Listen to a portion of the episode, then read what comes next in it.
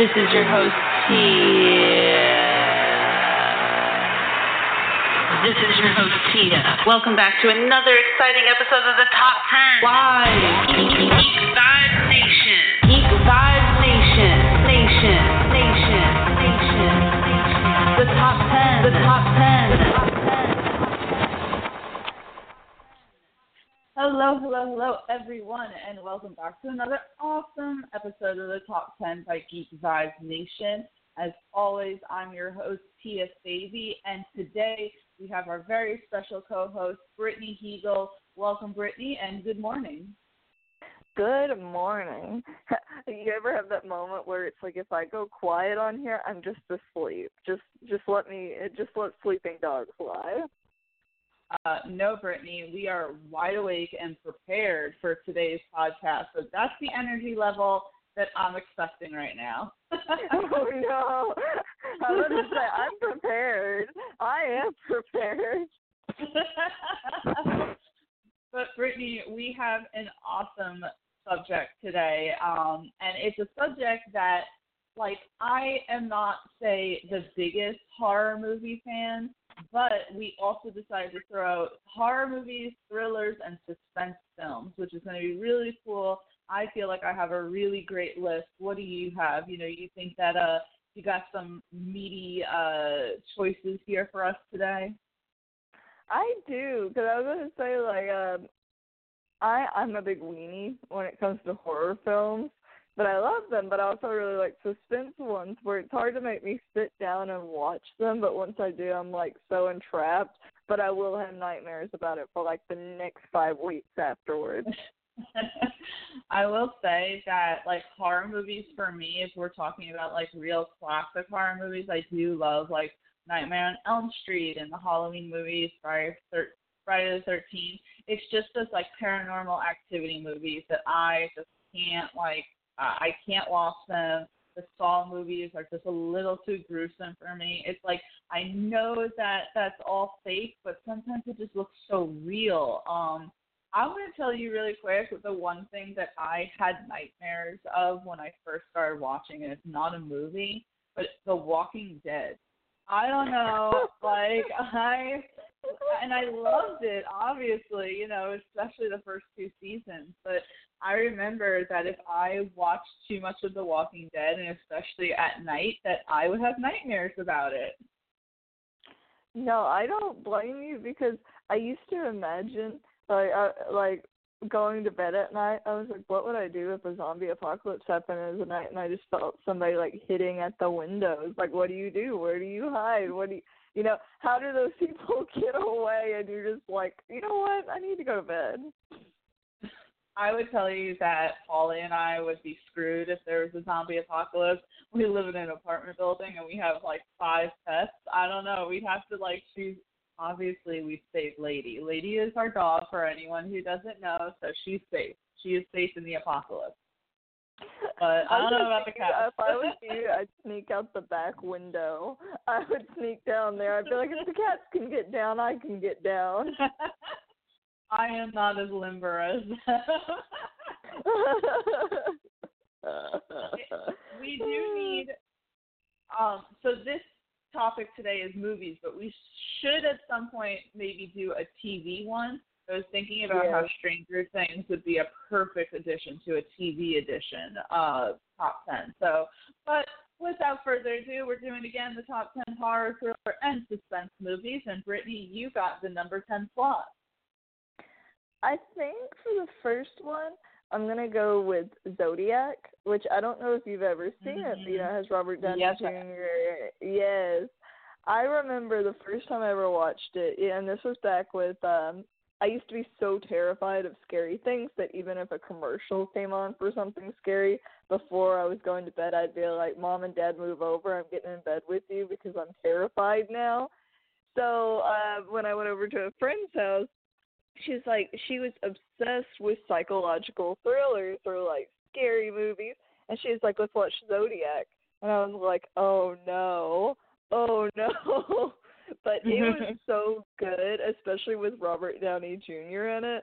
But it was just this suspense of, like, who's the killer?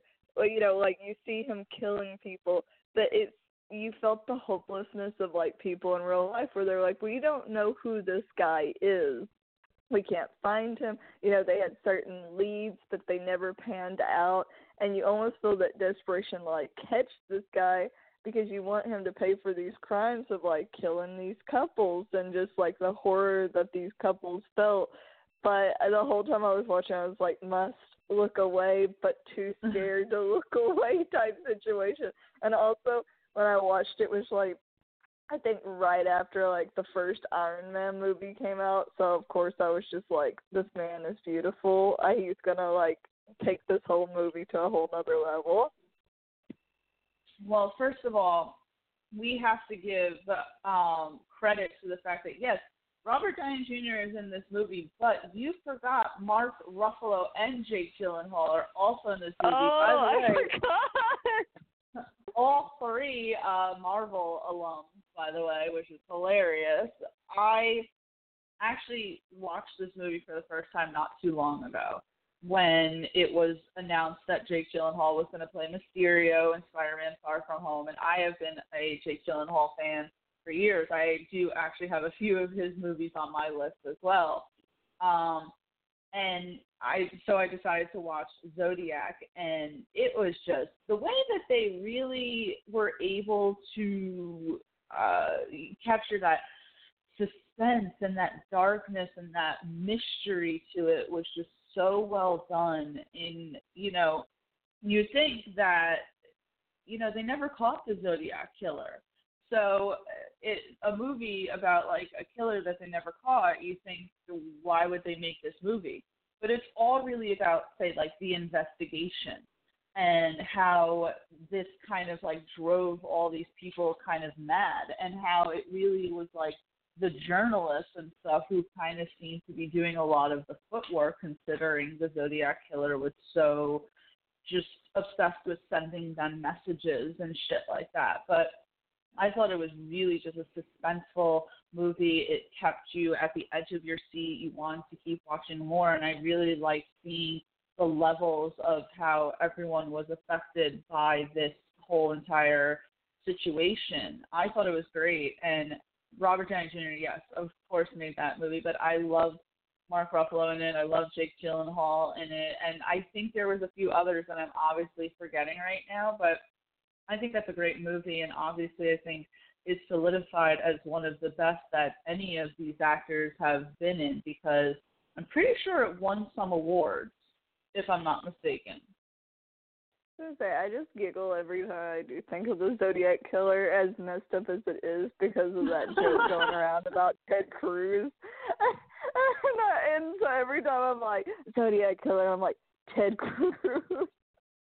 I did not understand that. That was complete propaganda and just media, like, like misdirection. But, yeah, that was so, to me, that was so random. It came out, came out of, like, nowhere. And I was like, what am I watching right now? Like, is this real life? This seems crazy.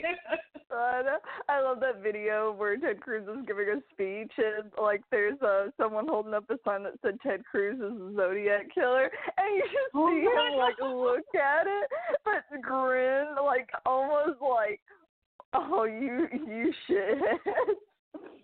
I will say that he is not old enough to be the Zodiac Killer. I think that they... I think that they said that the guy, if he's still alive, is, like, at least in his seventies or eighties or something like that. This is crazy. I just love the internet sometimes. They certainly are a source of constant entertainment. But, Brittany, I really like that choice for the number ten, just because we uh, not only was it a fantastic movie, but we have three of the best Marvel actors in it, so kudos. Good, kudos. Good job, good job. Sorry, guys. Um, so I'm going to hit the number nine slot, and I count this as a horror movie. It's also a bit of a zombie movie, which we were talking about just before. Zombies are terrifying and can cause, like, a shit ton of nightmares, but I am going to pick twenty-eight Days Later. Now, have you watched twenty-eight Days Later? I forget that if I've, uh, you know, subjected you to watching it one of the times that you were here. I am pretty sure we watched it together. Is that the one where the blood drops in that guy's eye? Uh, like, yeah, oh, that movie was so good, so scary. Keep going, but, oh, that's a good one. All right, so for anyone who isn't aware, this movie starred Cillian Murphy, and I believe was one of his first projects, if not his very first. I could be wrong about that, but be, it was definitely before he's done Peaky Blinders, when Batman movies, m- most of his movies. Um, he played a young guy, and listen, I'm going to say this, and you guys are all going to say, that sounds really familiar, that story, but it's about a guy who falls into a coma and twenty-eight days later wakes up to find that the world is in the middle of a zombie apocalypse. Sounds like The Walking Dead, but don't think that twenty-eight Days Later copied it, because The Walking Dead comic book came out after twenty-eight Days Later was made. So if anything, The Walking Dead copied twenty-eight Days Later, but I digress, because I never want anyone to sit there. I never want anyone to sit there and think that this movie copied from The Walking Dead, because both the comics and the show came after twenty-eight Days Later. But regardless, this was scary as hell to me. First of all, the way that they filmed everything, because it was so dark and tense. There was always this like constant music going on that really just got your heart beating the whole time. And it was sad, you know, that one scene where uh, the main character, Jim, goes to see that his parents essentially killed themselves so that they wouldn't be eaten alive by zombies. It was just so heartbreaking, and we saw the absolute like dismay of everything. You know, I one of the scenes that always stands out in my mind is when he goes to the church, and on the wall someone wrote, uh, "Repent, the end is extremely fucking nigh," and just so crazy. But the insane part of this is that the zombies in it are in this like rage. Like, that's the whole thing, is that they were infected with this like rage virus. So uh, this is not Dawn of the Dead. This isn't even The Walking Dead. Those zombies don't shuffle. They don't groan and kind of slowly chase after you. They sprint. These zombies are running. These zombies are running marathons, because that, and to me, that is like more frightening than anything else, to just see all these like crazy infected monsters with red eyes, like drooling from the mouth, and just sprinting after people. Ugh. I mean, that was just insane. And then, as you said, Brittany, that one scene where they're with the father and he looks up and some of the blood gets in his eye, and he like almost instantly kind of transforms into the rage uh, zombie, and he's just telling his daughter to get back because he knows that he's getting infected. And that the whole movie still, to this day, I just feel completely in suspense and frightened. I think that it was done extremely well, and I still think that, like, if you want to talk about, say, zombie movies, that this has to be like one of the best zombie movies out there, and one of like the, I know that it's not necessarily the first, because we've had Dawn of the Dead and all of that stuff, or Night of the Living Dead and stuff, but if you want to talk about, about like modern cinema, this is one of the predecessors to all the other zombie content that we have today. So definitely want to pick twenty-eight Days Later. And Brittany, if you kind of remember some of the movie and want to tell me like what your thoughts are, just go right ahead. I was going to say that was a really good pick, because I remember us watching that in, I think, when I visited you in New York, where uh, I, and I remember going there, it was, I think it was in the middle of us loving Walking Dead so much, or in the middle of a Peaky Blinders kick, where we were going through uh, Cillian Murphy. And I remember the most is like the beginning scene of him waking up, him wandering, because at that point he's like not running into anybody. I felt like the atmosphere and them taking the time to set it up to kind of mm-hmm. put that atmosphere was super nice. where it was like, okay, he's walking through. Because I don't think he sees really any, like, dead bodies right off the get-go, right? Like, he's just, like, it's like everybody's just gone. And you yeah, would almost think for a second, like, rapture happened. That's the thing. He doesn't see any dead bodies. He's just literally walking the streets and seeing garbage everywhere, seeing that there's a... I mean, I think it takes place in London. I could be wrong. I think Someone so, because I think it's... I see that bridge they were on. Right, and so London is like New York City. It's extremely busy. There should be cars everywhere, and there's none. No, that's terrifying. I, when I sat there, I was like, oh, there's no people. And I kept just waiting for something to come at him. And you're right. The rage fire is terrifying me so much more because I get the shuffling. It's scary, but, you know, they proved in Walking Dead, you know, they do start to decay and they, you know, they slow down and it's not quite as scary. Like, you know, the ones that are recently turned have a little more movement in them. But I remember I was like, okay, they just shuffle at you, even though it's horrifying and, you know, you don't really hear them come up on you. But the thought of something sprinting at me faster than, like, a normal human terrifies me because I run slow. I don't I don't need something coming after me that I can't outrun. Well, these, you know, are running upstairs. They're running over objects. They're just like rabid dogs pretty much. And I don't think that they decay. I think that they can, I think they prove that they can, like, say, starve to death, but they don't decay. So they're just like in that rage moment. And, and I thought also, by the way, what was great about this movie was that, yes, we had the whole thing with the zombies, but then at that one scene towards the end of the movie where it's the humans, those people who were in the military, and they become somewhat of the adversary, you know, the adversaries as well. And that was terrifying because they were almost, say, a worse threat than the freaking rage zombies. I feel like you're gonna make me hit a Walking Dead kick again because the way you talk is so exciting. Because that is, like, the one thing Walking Dead showed a lot too. It's like it's not just the zombies you have to worry about; it's the humans because there's no order. It's people making up the rules as they go. It's kind of like Negan said. He's like, "Oh, you know, the old rules don't count now." Oh yeah. You're definitely going to hit a Walking Dead kick after this. You're dead to me. Dead to me. Would you say that you're already dead? Oh, okay, a zombie.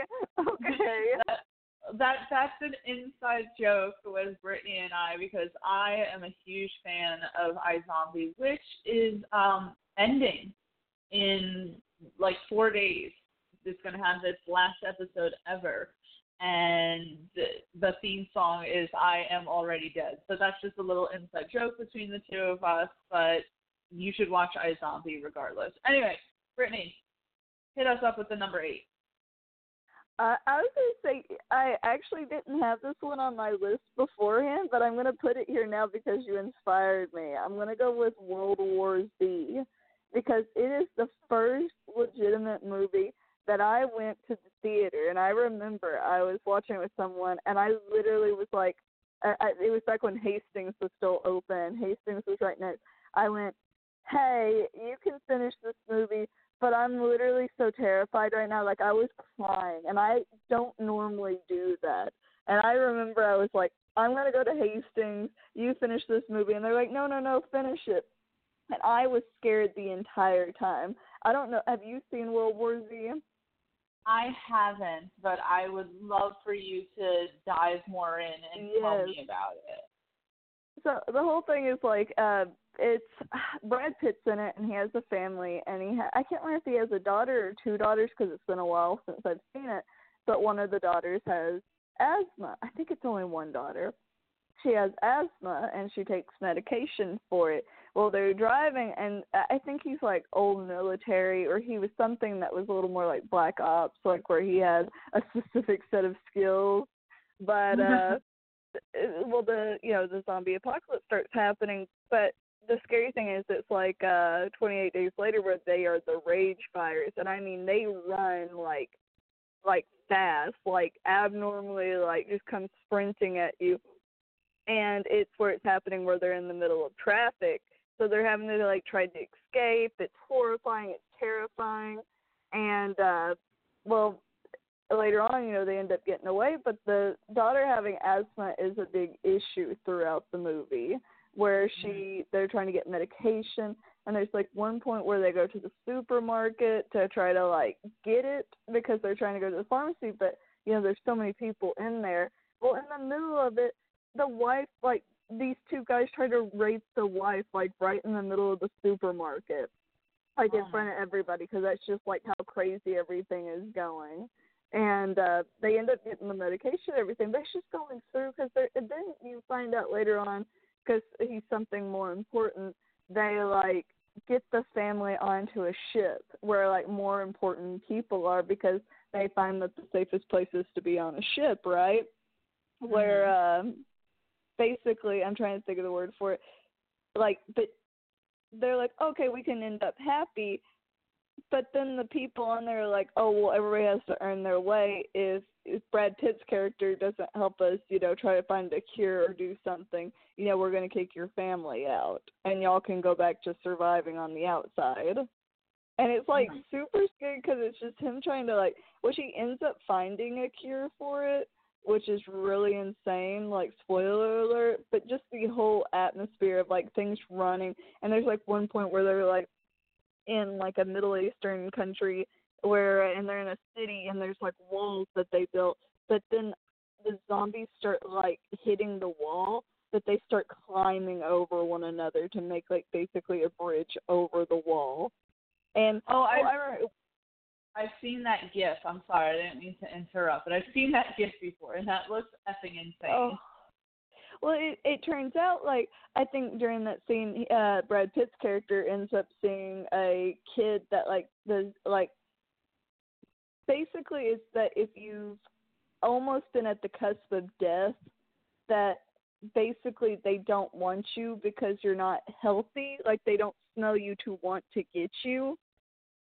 And, uh, and I don't, no, he didn't come up with a cure. I think it was basically like a vaccine of, like, for them to be away from you, because these zombies just run through this kid, like, around him and don't eat him. And you see that he's bald, like, where he's obviously had cancer, been very sick at some point.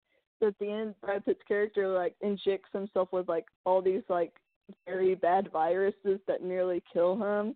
But afterwards, like, he just walks through the zombies. And you're like, oh, my God. But the whole thing was so terrifying. Sorry for that long synopsis, but just them running at you and, like, the panic of, like, oh, the daughter's got to have her medication or she's going to basically, like, hyperventilate to death. She's going to suffocate. Oh, it was it was pretty horrible. Um, that so I, I feel like a bad movie fan that I've never seen World War Z, because it is one of those movies that I feel like is talked about so much, and I do love Brad Pitt, so I, I feel like I definitely need to go see this movie. And as I told you, I've seen that GIF of that just insane scene of them climbing up the wall and shit like that, and that whoever thought of that in the movie was just on some other level of, you know what, we're just going to go badass here. We're going to go bigger than ever. They did drugs before that movie. I, I feel like they do that before most movies, but that's just me. Um, no, I mean, this sounds crazy. And even with, the, I guess you should always say spoiler alert on these shows, because we're going to talk about the movies or T V shows. So I guess, yeah, if you haven't seen it, then turn your ears off or something like that. But these even with that, I feel... These movies are old. You've had your time to look at them. Oh, my God. Yeah, exactly. But I would definitely watch World War Z. Maybe the next time you come up here, we can watch it and just uh, be terrified together. Oh, we can get sushi beforehand. Always, always. But... great pick for the number eight slot. It is so funny. My mom is texting me right now, and she's like, I hope that the Dracula movies are on this list as well. We're going real old school there. uh, we need to do, like, an honorary mention for your mother at each show. Exactly, exactly. But I'm going to hit the number seven slot, and instead of it being a horror film, it's more of a thriller. I guess it's a, it could be considered horror, but I think it's much more considered a thriller and suspense movie. And it is going to be, and tell me if you've seen this, Brittany.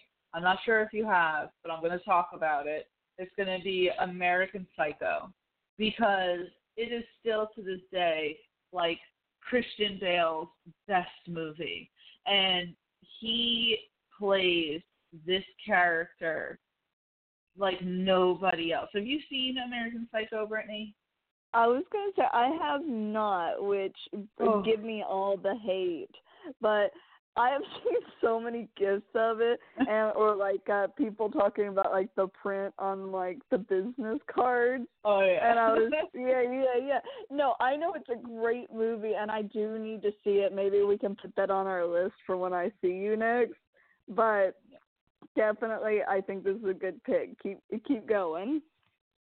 So Christian Bale plays this very corporate, um, Wall Street kind of guy, very wealthy, extremely into his looks. I mean, he takes such care to how he, you know, looks, how he works out, his outfits. He's meticulous with that shit. He completely just is focused on name brands, this, that, having the best, having the best sound system, having the best this, you know, the complete, if you want to say, like elitist pretty much.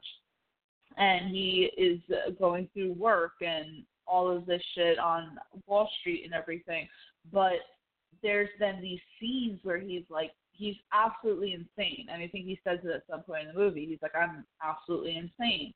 And he's just killing people. He's killing these women. And in just, and he's like, you know, he's very good looking. He's charming and shit. And like, there's this one scene where he pays these two hookers and he has like a threesome with them, and he's just, you know, forcing them to do things, and he ends up killing them. And just the the horror of it, I mean, I could, it's like I can't remember every single like, you know, death scene pretty much, but I mean there's scenes where he's like running through the hallway covered in blood with a chainsaw, and he's like throwing it down the stairwell and everything. Or he's like talking to this one woman and she's sitting down, and he's like standing behind her with a nail gun pointed at the back of her head, just looking at her, you know, I mean, scenes like that that are just have you in absolute suspense. And the end of the movie is so amazing and such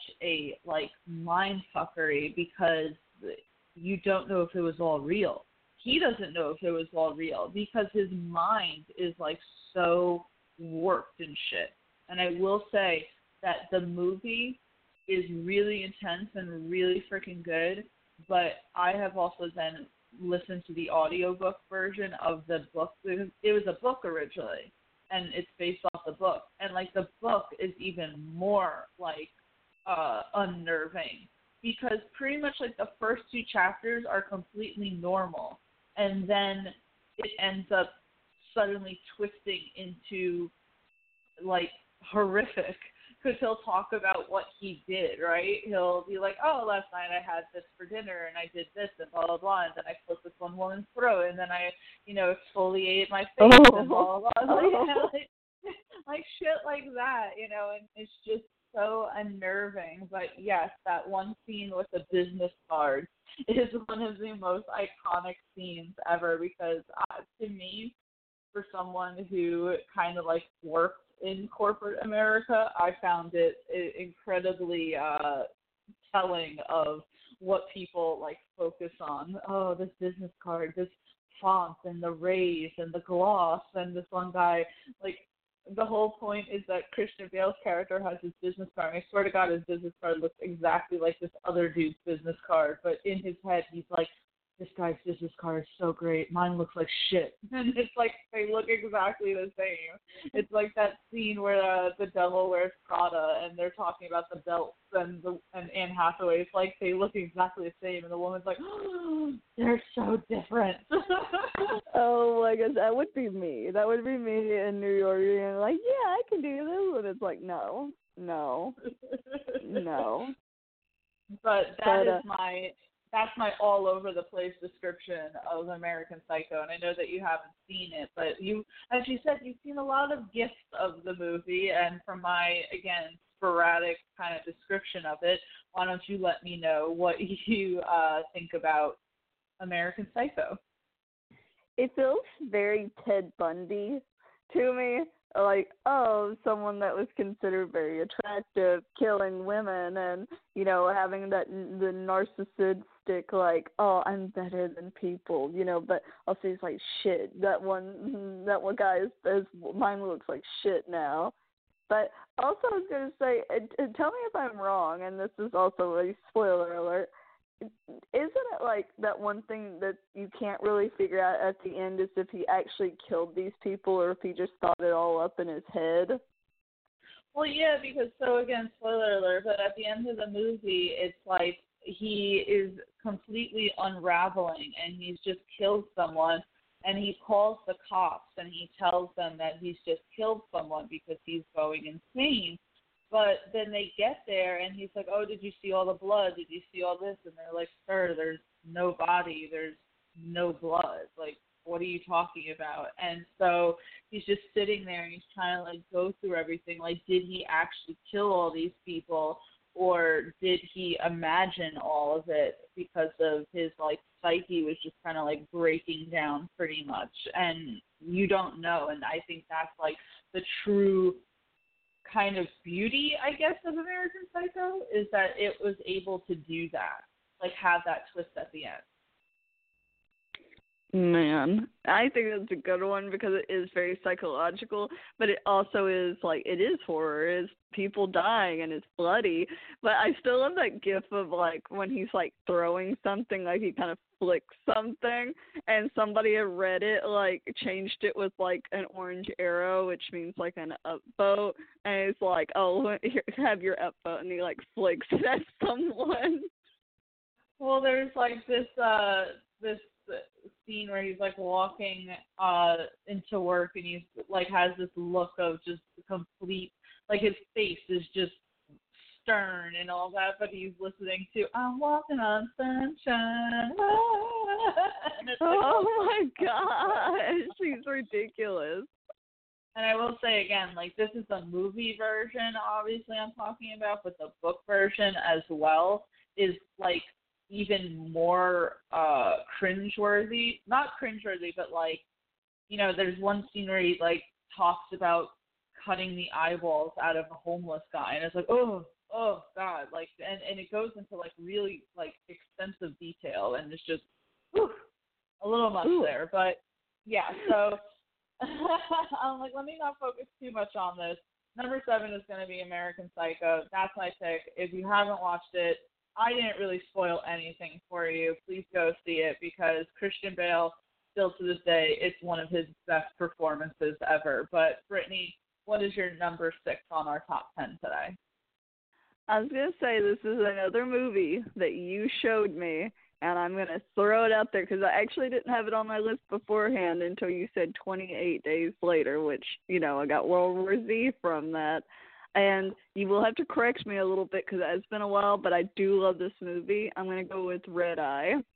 That was on my list. Oh, no, I'm sorry. I'm sorry. No, no, no, no. It's amazing. It's amazing. Keep going. Keep going. Uh, okay, so I love Red Eye because, you know, it's about Cillian Murphy, and he uh, uh, I, let me start over. The woman trying to get on her red-eye flight, and, you know, she meets Cillian Murphy, who's like, oh, let me, you know, you look like someone. I think it was like a Malibu Breeze, right, that I think she ordered at first. And he's like, oh, let me get you this. And she's like, oh, I don't actually like that. You know, I like this other thing. And he's like, oh, okay. But, you know, he almost seems kind of off about it. But as it goes through, you realize that uh, he's a part of this plan. To, like, is he trying to murder the president, or is he trying to murder, like, a governor or senator? Like I can't a remember. governor, like a government official. Yes. And that, you know, basically her dad, the woman that sent it, her dad, it, like, he owns the hotel or can organize the hotel and get the, like, that man's, like, room mixed around to where they can kill him better. But, you know, he gets on the flight with her, and it is so, like, it's so suspenseful because the whole time he's like, you know, if you don't do this, you know, I'm going to kill so-and-so. You know, all you got to do is make, the, what does he say? He's like, make the fucking call or something like that. But it, it is so suspenseful because, like, she doesn't just cower because she knows that someone's going to die from it. And it's just her throughout the plane trying to figure out a way to get away from him or let others know. And I think that she, does she, does she write on the mirror of the bathroom with lipstick, or does she, like, write it in the fog? I can't remember, but he's just, like, catching her every time she's going to do something, and there's a point where he, like, busts her head against something to, like, make her conk out for a little while, and he's like, oh, you know, you made me do that. But I think my favorite part is, not my favorite, but the worst part of it is, is where she stabs him in the throat with the pin. Oh. So, but uh, Red Eye, first of all, has Cillian Murphy, which I just did. He, like, him and, like, Tom Hardy and Jake Gyllenhaal have been on the scene for a while, and everyone acts like they just came up. It's like, no, no, no, no. They've been around for years, and, like, I have been appreciating them for years before they became kind of more mainstream. Um, and Cillian Murphy used to do a lot of bad guys, which he doesn't really do anymore because he didn't want to get stereotyped because, you know, he was in this movie, he was the Scarecrow in the Batman movies, and he was in this other movie called In Time where he was a bad guy. He's had a few of them, right? Um, but Red Eye is a Wes Craven movie, which if you know A Nightmare on Elm Street, Wes Craven is the guy behind those, and this was one of his other movies, which I think pretty much no one talks about, and it's really freaking good and suspenseful. Rachel McAdams plays the woman, um, and the whole thing is that uh, Cillian Murphy plays this, like, assassin, and as you said, there's this governor official that is going to be staying at this hotel, and because Uh, Rachel McAdams works at the hotel, and this guy really likes her, and she has a lot of pull in the place that Cillian Murphy can get her to have the rooms changed so that the governor is in this room where literally they're going to, like, send a fucking nuke to it. And it's I'm so glad in- you corrected me. I forgot it was that he was going to have her dad killed, but her dad didn't work at the hotel. The other guy did. Okay. I- I'm on your page yeah. now. Well, the whole thing was that that's what he had on her. He said, all right, you're going to have to help me or else I'm going to have a guy who's sitting right outside your home kill your dad. And you find out that he has been watching her forever. And she, he says, um, because the whole thing was that at the bar at the airport, because their flight, like, they got delayed or something, he offers to buy her a drink. And he's like, let me guess, you like sea breezes. And she's like, oh no, Malibu breezes. But then he says, he's like, I have been watching you for like eight weeks and not once have you ever ordered anything else but a fucking sea breeze. And so it's like, you know, he, it's just, he ha- he he's pretty much telling her at some point, like, stop being so emotional. He has this, like, line where he's like, stop, you know, being a woman pretty much and being emotional and just make the call. And she is just trying everything not to, you know, she at some point, like, tries to fake a phone call. Um, she writes in the mirror in soap that there's a bomb on the plane so that, you know, they would have to say an emergency landing.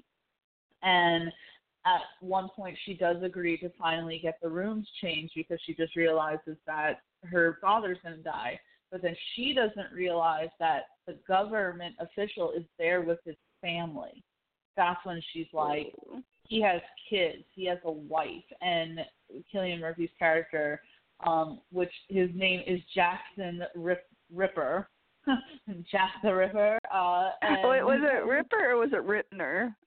I think I think actually it was Rittner, but, you know, very similar. Yes, and, yes. And that, and that, by the way, that, like, at the end of that movie, pretty much the plane scene, as she says, when she jams the freaking pen into his throat, I was like, oh, God. Like, you know he's the bad guy, and you want him to obviously get, like, the shit kicked out of him, but I still was like, oh, God. And he's just running, like, not even, like, even like paying attention to the fact that there's something in his effing esophagus, because he just needs to like get after her. And it was so freaking good. It was so intense. As you said, it was like a thriller, because they're literally trapped like on a plane. Like, what is she going to do? Where is she going to run? You know, she can't. And she's like stuck between a rock and a hard place, because if something happens and this guy doesn't reach out to his guy on the ground, her father's going to get killed. And it's just insane. You never, like, uh, to me, it was one of those movies when I watched it when I was younger that I was just gripping, like, my seat pretty much, because I had no idea what was going to happen. And Cillian Murphy just plays this, like, unnerving psycho so well. And it makes me so sad that he, like, doesn't play villains anymore. And it's like, dude, it's been enough time. Like, it's been over ten years, all right? I understand at the beginning of your career you didn't want to get known for this, but it's been enough time. Please, for everyone's sake, take up a villain role again. I know. That's why I was like, thanks for, like, fixing it. I was like, man, I'm not making sense describing this movie, but it's been so long since I've seen it, and I only saw it that one time, but it was so good. I was like... And I was just so into Cillian Murphy at that time. I was like, I'm not really, I, I can't listen. I'm just staring at him. Which is understandable. He's a beautiful man. Right, right, right. Exactly. No, I think this was a fantastic pick, because obviously it was on my list as well. I'm but... so sorry. No, no, it's perfectly fine, because I think it absolutely deserves it, not only because Cillian Murphy was fantastic, Rachel McAdams was fantastic. To me, the storyline was enough to keep you really engaged, and you never really knew what was, like, going to happen. And I love the backstory, too, right? Like, you know, because I don't know if you remember, but Rachel McAdams had this backstory where she had been raped by someone, and that's why, you know, she kind of was, uh, you know, distant, and her father was always checking up on her, and she had, like, you know, self-help books pretty much, and Cillian Murphy kind of, like, plays on that at some point, mentioning it, and he's, like, kind of using it against her, and then at the end of the movie where she's like, you know what I told myself after that happened, and he's like, what? And she's like, never again, and just, like, shoved the freaking pen in his throat, and I was like, oh, yes.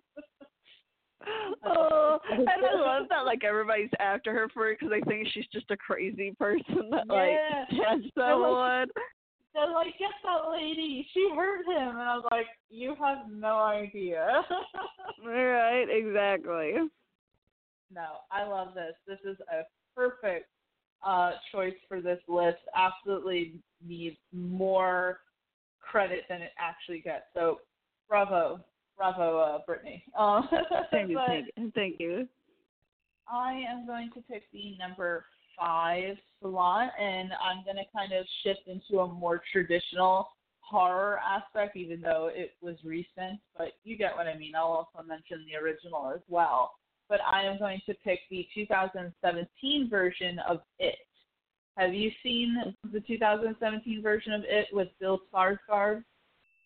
I have not, because I'm so scared of horror movies. We'll have to watch it together. And everybody says, like, oh, it's not too bad. But I'm like, mm, clowns, mm-mm, mm-mm.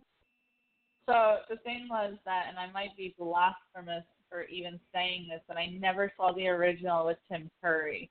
But I know that it had to have been scary enough, because most of the people that I knew who had fear of clowns all stemmed from the Tim Curry's It movie.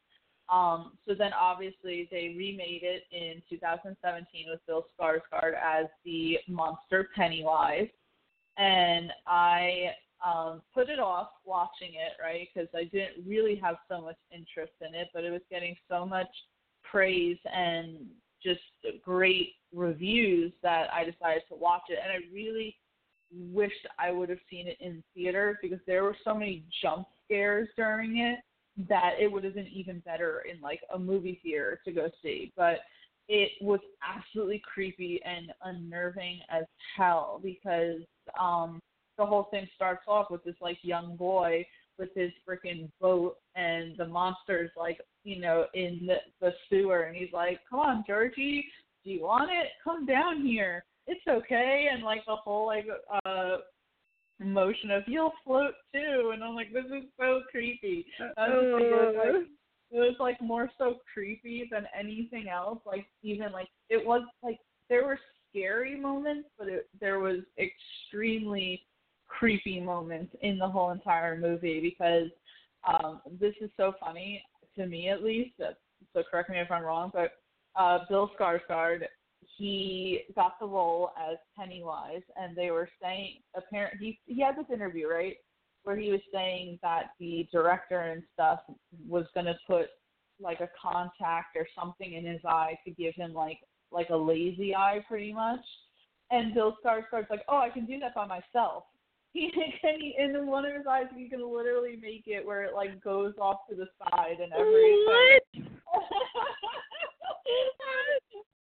Yeah, and, and the director's like, oh, that's great. So it's so creepy because there's so many times during the movies where he does that. It's like eyes are in like two different directions, and that's him doing that himself. So effing insane. Oh, my God.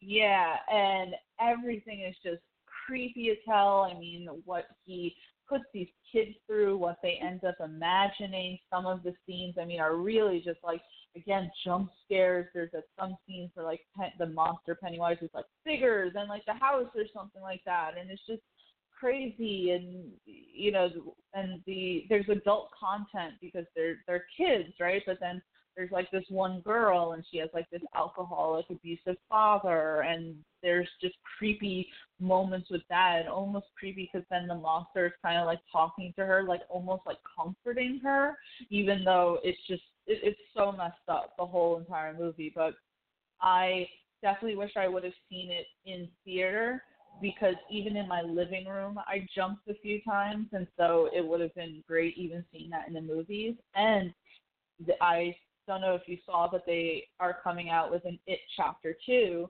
which is now going to have like the adult version of these kids in it, and them kind of returning to the town for some reason and dealing with Pennywise all over again. So it's going to be like completely creepy and even more like adult content. So I kind of want to see it in theaters. I think I definitely might drag uh, Paulie to go see it at some point, but yeah.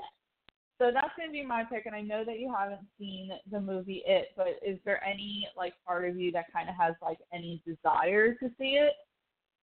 I do want to see it because I know everybody's talked about it so much, and also, like, the the beginning part is so creepy, though, because I have seen that part where, like, you know, the kid's like, oh, you know, Georgie's like, oh, yeah, I want that. And it's like, yeah, we'll come down here. And it's like the whole, oh, it, we all float down here or something like that. I, it terrifies me. I, I'm not particularly terrified of clowns, but why tempt it? Why uh, mess her? Like, I, and all I can think, though, is as a kid and as a protector both my parents were, if some crazy-looking man in, like, a sewer drainage or, like, you know, a a drain was like, yeah, hey, come down here, I'd be like, bro, I need to go home. I need to be away from you. I don't know what's going on, but you are creepy. No, I would not be okay with it. I do think definitely we should watch it together because I would like to see what everybody's talking about and the creepy undertones of it. But I, I do scare easy. You'll you'll have to hold me. Well, the thing is that um, there was an interview with, again, Bill Skarsgård, who plays Pennywise. I'm going to keep saying that. People are probably like, yeah, Tia, you said that like a million times. But um, he he was apparently like really afraid of um, scaring the kids, because there are scenes where you have to, like, grab them and, like, you know, be all up in their face and be super creepy, you know, obviously scare them. But he was, because they're kids, and he was like, oh, my God. He was like, I'm so afraid, like, uh, I'm going to give these kids trauma for the rest of their lives. And I think he, and I think he said that there was at some point where there's a scene where he grabs one of the kids and the kids has to start crying and stuff. And in his head, he was like freaking out. And then as soon as like the director said cut, the kid was like, that was great. You're so awesome. Like you did that. Oh, so my well. God. Oh my God. Uh, uh, you're like, like, what's wrong with these kids nowadays? I know that they were completely, like, unfazed. But, yeah, um, it, it's. I feel like the trailers for the second movie, if you haven't seen them, just make it look like it's going to be an absolute bloodbath. So I would say that anyone who is squeamish and doesn't like seeing that shit on film, you may want to skip out on this movie. Maybe you, Brittany. Maybe you want to skip out on it. I was like, I haven't seen the trailer yet because everybody talked about how scary it was, and I can't handle it. I know. We're having a top ten horror movies, and the two of us are weenies when it comes to horror.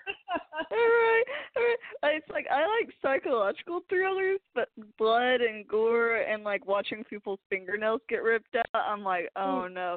Like, even watching Punisher Season one, I was just like, or even, you know, uh, Daredevil Season two, I was like, oh, my God, this is terrifying. It's so bloody. It's so gory. And he's supposed to be the good guy. Oh, yeah. I mean, even watching, say, Stranger Things Season three, they completely upped the gore in that third season to the point where I was like, oh, my God, is this a kid's show? Like, children should not be watching this. No kidding. You know what I'm saying? We'll have that discussion at some other point because I have thoughts about this. But anyway, um, Brittany, hit us up with the number four slot. I think for this one, I'm going to go with Black Swan. Have you seen Black Swan? Black Swan or Fawn? Swan, like uh, like the bird. Okay, no, I have not seen it. It, like, and, and it's been a while since I've seen it, so it's going to be a little back and forth, but it's about, like, this woman that wants to be a ballerina. And her, well, she is a ballerina, but she's wanting a part in Black Swan. She wants to play the, uh, like, I think she's wanting to play the white swan. No, she's wanting to play the Black Swan, but I, I can't remember exactly. But oh, I'm, I'm sorry. I'm sorry. Black Swan. I still haven't seen it, but I thought you were saying Black Fawn. And I'm like, what is Black Fawn? I literally said, like, the bird. Yeah, I didn't hear that correctly, all right? But the the Natalie Portman movie. Okay, I'm sorry. Yeah, Go ahead. Yeah, yeah, yeah. And, well, it has such, like, scary undertones of, like, it's not scary in the sense of, like, just being straight-out horror, but it's, like, the the fear of, like, how she's losing her mind. And a lot of people remember that movie because there's, like, a lesbian sex scene in it. And uh, I remember as a kid, like, I was I think, in high school and being in a room with all my friends and putting it on, and one of the friends' mom walking in right as the sex scene happened. So, you know, that's always fun and awkward when, you know, there's, like, half girls, half boys in there. And you're like, oh, no. But there's, like, a scene where, like, you know, this girl is, like, losing her mind, and I think she's wanting to, like, play this part really well, and she just basically gets way too into it, and it does kind of touch on, like, ballerinas having, like, like uh, not all of them, and I wouldn't say a lot of them, but, like, you know, the them having eating disorders and about how she's eating so little and how everybody's, like, and I think that's part of the reason she starts kind of losing her mind. But what I remember the most is that she's wanting to play this part so well that she gets so into it. There's a part where she kind of, like, loses her mind and she, like, plucks a feather out of her skin and you see it, like, pulling up under her flesh because I think she's just, like, oh, like, almost, like, thinking she's becoming the Black Swan. But it it's very messed up. It's very terrifying. I'm not doing this movie justice describing it because it has been so long since I've seen it, and I don't want to say anything wrong, like something that happened in it. But I'm pretty sure, too, like, you know, Mila Kunis is in it, and, and you know, and I think she's, like, very much, like, like the perfect embodiment of the Black Swan. But I think then it turns out that she never even existed in the first place. It, it's just, it's a crazy sure. movie. That's the thing is that when Black Swan did come out, it was really praised as just a fantastic performance by Natalie Portman and being this kind of dark uh, commentary almost on, say, like, the ballerina community. And I know that I can't say a lot about the movie because I haven't seen it, but I will say that it's kind of crazy that you mentioned all this, just like a few fun facts. First of all, Natalie Portman herself is a vegan, but she had to lose weight for this role, so it's like she has to eat even less for this role. So she was probably starving the whole entire movie. I'm just saying. Um, she must have been starving. But it's crazy because I went to a very artsy school in New York, and there was a ballerina program. And I remember one of my classes was saying that this one person for, like, their senior thesis did a whole entire study on the ballerina program at my school, saying how the people who came, the girls who came in at the age of eighteen into college, you know, were able to do so much more than those who left at, like, say, the age of twenty-two when they were done with their schooling, and how, like, not only rigorous is the training, but also how judgmental it is, and how, you know, even though you're, like, say, only four years older, you're still so very young that they're still kind of uh, the, those, like, the teachers and everything are very, you know, putting down the students who are, say, a little older just because they're not right at the age of eighteen first beginning the program. Yeah. No, it, it's wild what they go through. And I was going to say, I, I looked it up. It was, Mila Kunis' character did exist, but they're like this part where she basically loses her mind and thinks they got into a fight, and she thinks that she killed her.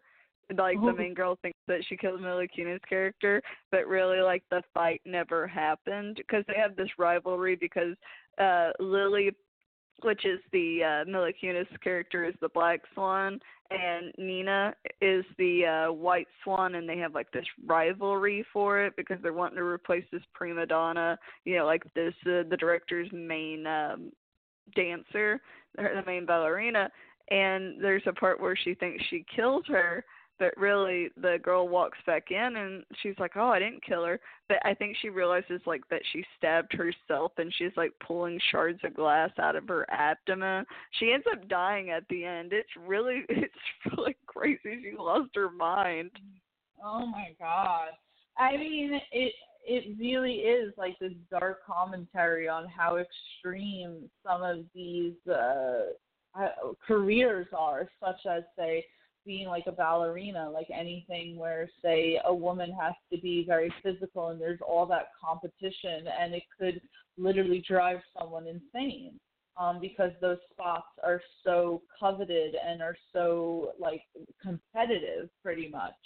And I know that it did really well. I want to say that it won, like, an Oscar or something. I think Natalie Portman won an Oscar for it. I'm, like, probably pulling that out of my ass, but I, I want to say that that's the case. I'm going to look it up th- right now because it's going to bother me. So you can talk. That's what I always hate whenever, like, I'm trying to describe a movie because my brain goes everywhere and I feel like I'm not quite saying it right. And then I'm like, oh, yeah, I love this movie. It's kind of like when I'm like, I love that actor, but I can't remember their name because I'm awful with names. And it's like, I, they're going to be like, she's a phony. It's like Family Guy where it's like, she's a phony. So, yeah. But I think she did. So I just looked, and it said that during those uh, Oscar awards that it was nominated for five Academy Awards for the Best Picture, Best Director, Best Actress, Best Cinematography, and Best Film Editing, and Natalie Portman won for uh, her role in that film. So she won. The movie itself didn't win, but she won for her performance, which makes sense because I think that no matter how you feel kind of about Natalie Portman, that she definitely put her all in that role. No, definitely. Like, it is crazy that the extremes they have to go to to play these people well, and almost putting their headspace into it, because uh, it's kind of like Frank Castle, you know, John Bernthal. He gets so mean and gruff for these characters he plays, but as soon as he's like, out of the motion, like where it's over, he's like, oh, I'm the nicest, most cheerful guy you'll ever meet. And it's like, bro, you terrified the shit out of me earlier. Well, I will say, um, kind of piggybacking on what these actors and actresses are willing to do to kind of get into these roles, um, you know, we said that Natalie Portman had to lose weight for the role in Black Swan, but uh, Christian Bale for the uh, Machinist, I think it was called Machinist. I, I love the movie, but for some reason I'm like, can't even function right now. But um, no, it's called the uh, Machinist, right? And it has Christian Bale in it. I don't know if you've ever seen that movie, and I don't mean to like go off too far off the list, but that also is a crazy like psychological movie. And he got down to like one hundred twenty pounds. That's the movie that if you've ever seen like pictures of Christian Bale where he's practically skin and bone, that's the movie. And apparently he ate like one can of tuna per day just to like get down to that weight. And he himself, Christian Bale, wanted to get down to ninety pounds. But when he got down to one hundred twenty pounds, the director was like, dude, you're fine. Like, you look exactly how you're supposed to look right now. You do not need to lose any more weight. You're going to die. Oh, I, I, they always say that Christian Bale has the craziest, like, transformations and really getting into these characters, because I watched a thing yeah. where it's, like, showed him all the way to, like, you know, being so, so skinny to actually being on the heavier side for, like, a movie. And, like, it was, like, Fifty Shades of Grey, but, like, Fifty Shades of, like, body type. Well, because so then Christian Bale was in this movie called The Fighter, which is a fantastic movie, and he got very thin for that as well. Not as thin as he did in The Machinist, but pretty damn thin.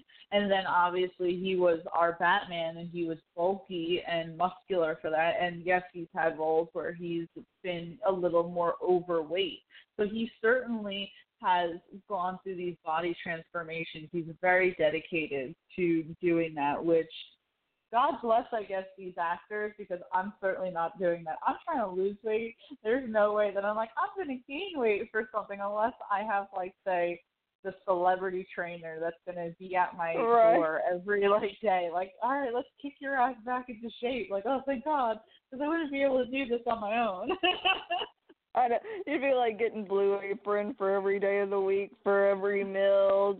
Like, if you could afford to have a personal chef, That, that's my thing is I would like to eat healthier, but the cost of like, or like the time to make something, I'm like, okay, get me a personal chef. I will eat anything you give me. And that's what the celebrities are doing. And that's why they're even able to kind of uh, flip flop in between. So, and not to, this is no endorsement or anything, but if I could afford it, I would totally be ordering HelloFresh every single week. But that's just me. Or unless HelloFresh, unless HelloFresh is listening to this, then yes, Geek Vibes Nation would love a sponsorship with you, especially me. I've heard Tia go on so much about HelloFresh that, like, literally, seriously, she is obsessed with it and loves it. I'm just saying, if they're listening in, we'd like a sponsorship. But anyway, um, th- we we should probably move on. I'm going to hit the number three spot, and I'm going to pick a movie that I know that you know, Brittany. So we'll be able to uh, talk about it. And to I'm me, scared. I I think it's a horror movie. I was scared. I was freaked out when I first saw it. Um, and it's going to be Purge Anarchy. Yes. Yes, girl. Yes. Um, yes. But, so, obviously you have, like, the first Purge movie with Ethan Hawke, which is kind of, like, suspenseful and shit like that. I didn't think it was, like, the greatest, but as far as, I guess, setting up for this Purge world, it was fine. To me, where everything kicks off is the next one, Purge Anarchy, because obviously getting Frank Grillo in this universe was, like, the best thing that they could have done. And the fact that, like, now you're seeing it on the opposite side, the Purge. With the first Purge, you know, it's all in a house. It's uh, going based on the life of these, like, rich people who actually support the Purge, and then obviously everything kind of goes to shit at some point. But then in Purge Anarchy, you're seeing it from the street level. You're seeing it where it affects these homes, it affects these families. I mean, it still freaks me. I, I just watched it the other day, and for like, you know, for the millionth time, and it still freaks me out when the mother and daughter realize that their grandfather willingly sacrificed himself to some rich yuppies to be killed so that money could be transferred to them. And they're so sadistic, these like rich people. I mean, are these what these rich people are thinking about? Because they're literally sitting there with like blades and looking so gleeful as they're about to kill people. I mean, what the hell is going on? Um, And then obviously you have Frank Grillo's character, who is out that night to exact revenge on this guy who ended up killing his son in a drunk driving accident. And he's just like badass and like death to the nines with like guns and shit. And then obviously he ends up running into the mother and daughter and this other couple, and they kind of have to survive the night together, right? And to me, one of the freakiest moments in the movie is when they get caught up by that uh, group of guys who are pretty much just picking up people to deliver to, again, these rich yuppies to be auctioned off. I mean, the fact that they were like auctioning them off pretty much like as if they were paintings, and they're talking about like killing them. I mean, it just like, to me, what makes the Purge movies so horrific is the complete and utter lack of humanity. I'm like, it can't be that people really have this inside of them, because that's terrifying to even think about, right? And you know what scene I'm talking about, right, Brittany, where, like, they're all, like, on their knees and, like, the curtains lift up and all these, like, rich yuppies are standing with champagne in their hands and everything as they're like, oh, yes, me, I'd like to go and slaughter these people. Um, that was just terrifying to me, like how they were even treating that. So um, I have to pick Purge Anarchy, because maybe it's not, say, like the scariest horror movie, but what's terrifying to me always is that it's not monsters that are the antagonist, it's people. And seeing the like horrific like nature of people in this movie and in the Purge movies in general is what makes it absolutely terrifying. So number three is definitely going to be Purge Anarchy. I know that you've seen this movie. I know that you're a Frank Grillo fan, so I'd love to hear what you think about the movie and just like what makes it so utterly terrifying. I was going to say the terrifying part is the fact that people would most likely be that way. I don't know to what extent, but you think about it. If there was one night a year where people are like, oh, you can do whatever you want, it would be chaos, especially in the big cities. Like, there'd be so much looting happening. There would be, I feel like, I don't know if so much murder would happen as much as, like, just the straight stealing, beating, hurting, among other things. It's like, it would be horrible, and that's what is scary, that you're like, man, if there wasn't rules in place, I don't know if human nature would take over to the point of of not being violent. If people are like, oh, I can get away with it. Like, oh, I've had this vendetta against this guy, and I want him dead, but, you know, I'm not going to face consequences if I do it. And that's why I thought it was so scary, like, in the movie, that so many people would just flip, because it's, uh, I think it's like the mother-daughter, and they have an apartment, and the uh, the renter seems so nice, like the landlord seems so nice, and seems like very like okay, but the moment the purge happens, he's like wanting to rape the mother and like kill them, because he's like, oh, I've wanted to do this for so long, and you're like, oh my God, yo, like I, how many people seem nice under, you know, the mm-hmm. surface, but like deeper down, they're just these horrifying monsters. And that's where it's like you do get to see the actually good people, or the ones that are like, you know, I just want to stay safe with my family, I'm not really wanting to do anything, kind of like Frank Grillo's character. I love the part where he sees them and he's just like, just keep driving, just keep driving, and he's like, he can't help himself but to save them, because I remember you reminding me of the, that part the other day, where he's like, he's just basically like, shit, I guess I gotta save them. And I, I think the I think the movies have a good message of, like, you know, forgiveness and just, like, basically being a better person than just like self-regulating, I guess. But it is scary because I keep thinking, I'm like, what would I do in a purge? What would I do? Would I hide? I mean, somebody's just going to break into your house. Do you board up your doors? And I think we've talked about this. Like, I live in a smaller town where maybe I could just hide in the woods for a while. But do you ever think about, I'm like, if you live in a bigger city, you just can't really, like, hide, hide. Well, the thing is, like, the Purge movies in general, I think really became this, like, social commentary of how the rich survive and the poor don't. Because if you see the movies, it's the rich people who are able to buy these really expensive security systems to the point where it locks up their windows, their doors, and they're pretty much just chilling, right? Because you see even at the end when Frank Grillo's character makes it to the home of the guy that he's looking to kill, the guy does have a really good security system. It's just that Frank Grillo went like a week before to disable it, but they were able to afford that, whereas like the mother and daughter who live more in like an urban area couldn't, you know, all they have are just simple locks on their door, which were easily broken. And even um, you see in Purge Anarchy um, that the government is sending out trucks of soldiers to kill people because they're saying that the purge is literally meant to purge people, but that people aren't killing as much as they should, and that's why they need to use that to their advantage. And that's, like, messed up, you know?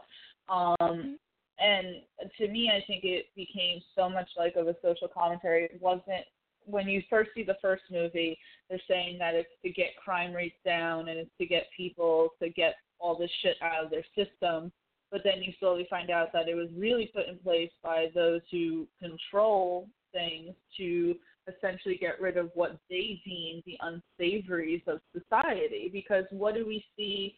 Who do we see are the people who are mostly affected? It's those who are poor, it's minorities, and people who aren't. The homeless, you know, it's not people who were born with like a silver spoon in their mouth, and that's terrifying. And I think that that is a like really great social commentary on what we are seeing. We're seeing, you know, even in real life that those who are less fortunate are not even regarded so much as people, which is terrible, you know. And I think that that's what the Purge movies do, is that they're just taking it to the extreme, but are they really? Are they really taking it to the extreme, or are they just showing you, like, that this is the messed up mentality? Because uh, who were the frickin' people that had all of them in that auction? Rich white people, you know? Um, it, it was crazy. And so to, to me, that was just so terrifying. Like, that scene will always be freaky. But also, like, the most badass scene, because Frank Grillo just, like, takes out all those, like, rich yuppies in like a heartbeat. So to me, that's just so badass. And you see that one older woman trying to run to her car. She's like, oh no, don't hurt me. And it's like, don't hurt you. You're just okay with having these people slaughtered as if they're freaking animals for your own entertainment. And she's like, yeah, but you know, that's me, and I'm I'm better than them. Yeah, pretty freaking much. It's great. Like, I love that movie. Um And I had to put Purge Anarchy on this, but I will also say that I think that in terms of, like, being even freakier, I think Purge Election Year is even more terrifying, because that's when suddenly people are, like, driving around like Mad Max type shit, having people, like, like chained up to their cars and freaking guillotines in the middle of the street. And I'm like, God damn, people got really horrifically creative through the years. Right, you're like, oh, it's supposed to purge, like, your bad tendencies, and you're like, then why is the purge getting worse every year? Right. I mean, you saw we saw Election Year together, right? I mean, freaking, do you remember the church scenes where they go and sacrifice people, and they're like, may the purge, you know, bless you, or something like that? I'm like, what am I watching right now? That's the thing, is I don't remember if I saw Election Year. I think that's the only one I didn't see. I saw the first one and the second one, but I don't think I've seen the third one. Election Year is really good, and I know that this is off topic, but I'm just going to kind of like now, um, whatchamacallit, uh, put them together, Anarchy and Election Year. Um, Electioneer is really good because Frank Grillo's character, you know, at the end of Anarchy, decides not to kill that guy and, you know, gets saved. He goes to the hospital. So it's like ten, fifteen years later, and there's this politician who wants to end the purge because she's saying that America is essentially becoming defined by the purge and that, in fact, people from other countries are coming just to participate in the purge, which probably should not be allowed. But they showed right. like these, these people from like Finland. They're like, oh, we want to, you know, purge tonight, but we don't have that in our country. And it's like, all right, well, they shouldn't be allowing that. But anyway, so she really wants to end the purge because you find out that she um, is the only survivor of her family being massacred during a purge night. So she decided to dedicate her life to ending it. And Frank Grillo's character becomes her bodyguard because he's like, I believe in what you do. He's like, you know, all these years ago, I went out to go purge and I realized that like how bad this night really is. So I want to end it. But all these politicians want the purge to keep going because they, they're like in Anarchy, they were a little more subtle about like, you know, killing poor people, but in election year, they are, like, not subtle at all. They're like, this is what the purge is about. We need to get rid of all these people, you know?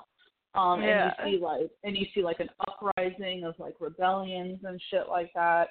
And it's really good, but um, pretty much, like, the whole uh, thing of it is that normally in the purge, like, politicians and people aren't allowed to, you know, be killed.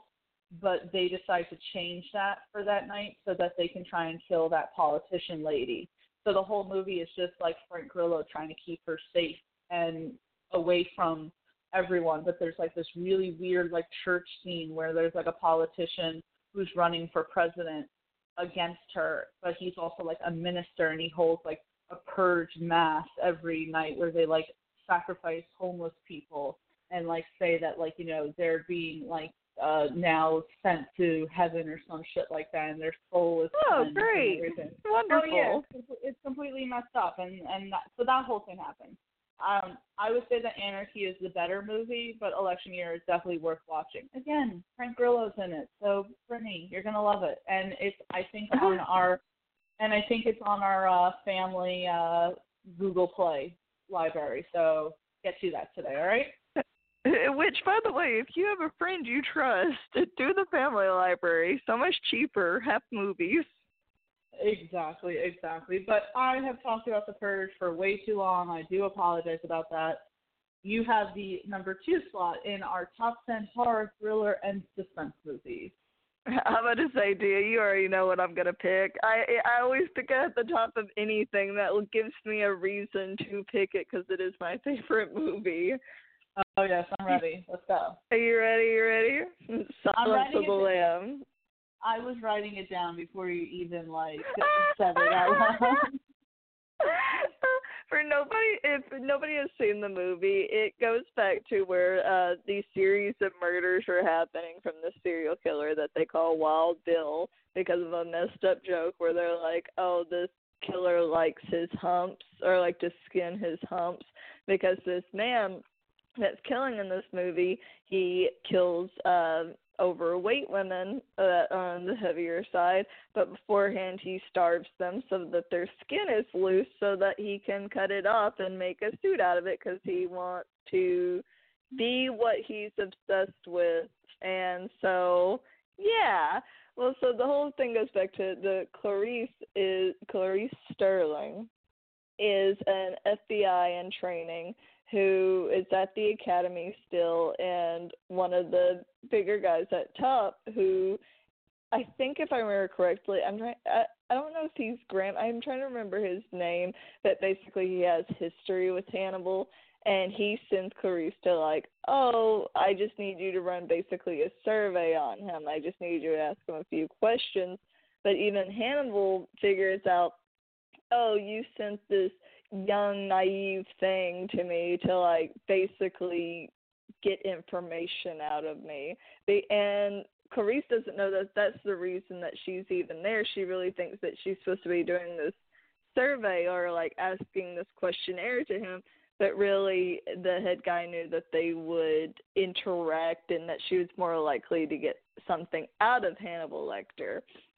So it, the whole thing goes on, and even she goes, she's like, oh, you sent me there like that. And the head guy is like, if I would have told you the reason I wanted you to go there, he would have sniffed you out in a second and ripped you apart.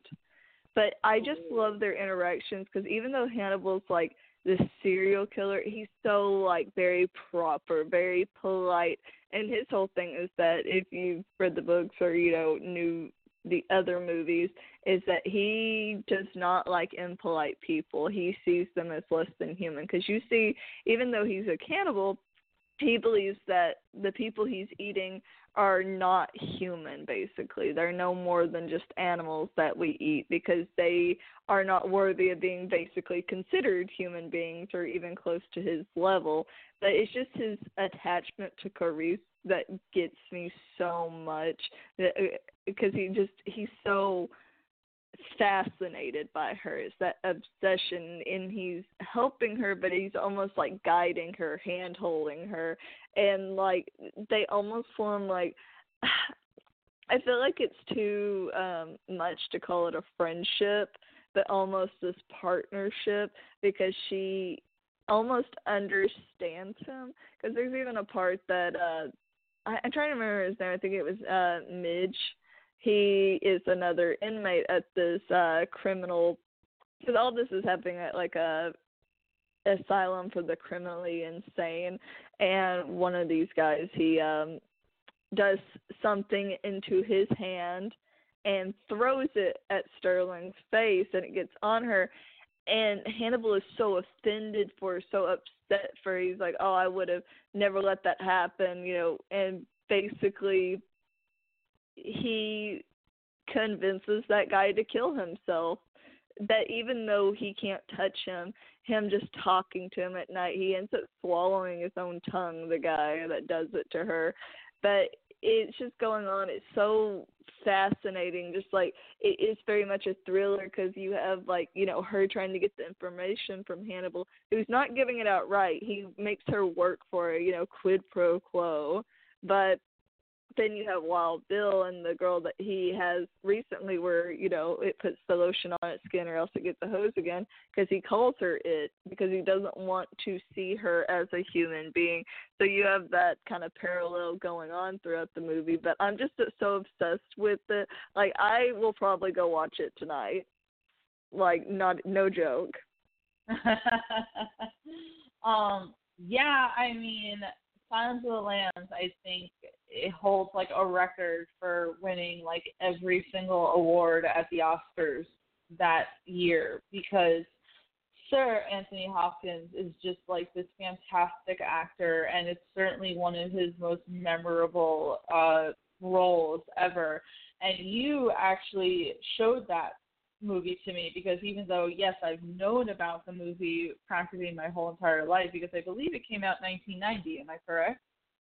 Yeah, because I was, when I was younger, I couldn't figure out if it came in, out in the eighties or the nineties, and then I saw it was nineteen ninety, and I was like, oh, that's why, because you're All just right. at the cusp of, like, entering the nineties, but still have the eighties vibe. Yeah, and I was literally born in nineteen ninety, so obviously I didn't see it as a kid, and I just didn't see it. But then you showed me some years ago, and I was like almost mad at myself for having taken so long to actually see this movie, because it is absolutely perfection. I mean, first, again, Anthony Hopkins is just so good in that role as Hannibal Lecter, just so unnerving and completely commanding the screen every scene that he's in, and just the back and forth between him and Clarice is wonderful to watch. I mean, the tension that you can get from them speaking with each other is palpable, you know? And with the scenes with Wild Bill, I mean, obviously those are so, like, disturbingly iconic. It puts the lotion on the skin, or else it gets the hose again. It's like, oh, God. Like, right. So creepy, so creepy. The only, the only thing I knew of, like, Silence of the Lambs for a long time was, you know, the scene where, um, is it Wild Bill or Buffalo Bill? Oh, sorry, it's Buffalo Bill. Uh, you know, I'm sitting there. Uh, for anybody listening, I, I get confused because me and Tia have watched so much Deadwood lately that there's Wild Bill and then there's Buffalo Bill, and I'm pretty sure that is Buffalo Bill in this. So my bad. I am a bad fan, but it, it, I, I'm pretty sure it's Buffalo Bill. It's perfectly fine. Um, but so Buffalo Bill, you know, at some point in the movie, like, tucks his junk, you know, in between his legs and kind of does that, like, weird dance and everything. And in uh, Clerks two, uh, Jay did the same thing. So I was like, that's the only thing, like, I knew about the whole entire, like, movie for so long was due to that, which I know, stupid. Um, it is Buffalo Bill, by the way. I just looked it up just for, like, clarification's sake. I did but... too. I did too. Yeah, no, this is a fantastic movie. I knew that you were going to put it on the list, but it is so terrifying and so suspenseful. And, you know, what do you do when you have someone who's like a cannibal? Because at that point, they literally just don't look at you like you're a human being. Like you're literally an animal to them. I, that's why I, like, I love so much with, like, his obsession with Clarice. He's, he's, blah, blah, blah, blah. I, I always get tongue-tied saying Clarice. That's why sometimes I just call her Sterling. But um, he he's, like, he's almost impressed with, like, her at the end, Hannibal is, whenever he's, like, oh, very clever. And he's, like, they'll say that we're in love. And it's just, like, his obsession with her. I'm like, oh. I gotta watch that movie. You know what? I'm sorry. I know I talked about Walking Dead and Negan, and we talked about Cillian Murphy and Frank Grillo, but I think I'm gonna need to watch some Silence of the Lambs tonight. That's perfectly fine. Um, interestingly enough, I saw online recently that, you know, the mask that they put on uh, Hannibal Lecter at some point in the movie wasn't um, the original mask that they were going to put on. They tried a few different masks to see what actually looked the best and what really kind of like had that screen presence that the one that he actually ended up going with, which I'm happy that they went with that. The other options didn't look as good. But yeah, that whole thing is like terrifying. And I love the whole concept of the fact that they have to go to one serial killer in order to stop another serial killer because he's the only one who can really decipher who this guy is and, like, where he is and in order to stop him. I thought that was really cool. And I, I think that – sorry, go ahead. Oh, no, sorry, I interrupted you. Well, I was going to say, I feel like they've referenced that a little in other things, like, since then, because there was an episode of Criminal Minds where uh, Hotch and Spencer Reed go to talk to this one serial killer in jail so that they could get information on another serial killer. So it's like that stuff in Silence of the Lambs has been so iconic that it's bled into other stuff throughout the years. I think what one of my favorite scenes, though, is is that, uh, and this is the last thing I'll say about it because I could talk about Silence of the Lamb all day, is whenever she's like, oh, you know, all serial killers basically, you know, this is in, this is not uh, completely accurate of how she said it, but she's like, oh, you know, serial killers always take a trophy, and he's like, I didn't. And she's like, no, you ate yours. And the look he gives her, like, almost that wavering look, like, oh, very, very funny, but also, like, oh, bitch, I'm going to kill you. I love oh, it. I just Definitely. love it. You need to watch Silence of the Lambs at some point today. You'll never forgive yourself if you don't. Uh, did you know I don't actually own it? I just keep renting it. I need to bite the bullet and actually buy it. Why don't you buy it? You probably waste so much money renting it oh, every time. Oh, I know. I I know. And I have like five dollars of like, you know, uh, if if anybody has an Android phone, do yourself a favor and download Google Rewards because you answer surveys and they give you free money. And I, like, saved up ten bucks, but I spent four of it, so I've got a couple of dollars left that I'll probably put towards that movie. I need to start doing that because I, like, rent and buy stuff too many times on Google Play every time. I'm like, why am I wasting money on this? Um, and then I go and look into my bank account, and you see, like, one ninety-nine here, one ninety-nine here, one ninety-nine here. Like, I need to get on that just so that I can stop wasting my money pretty much. Yes, girl, you do.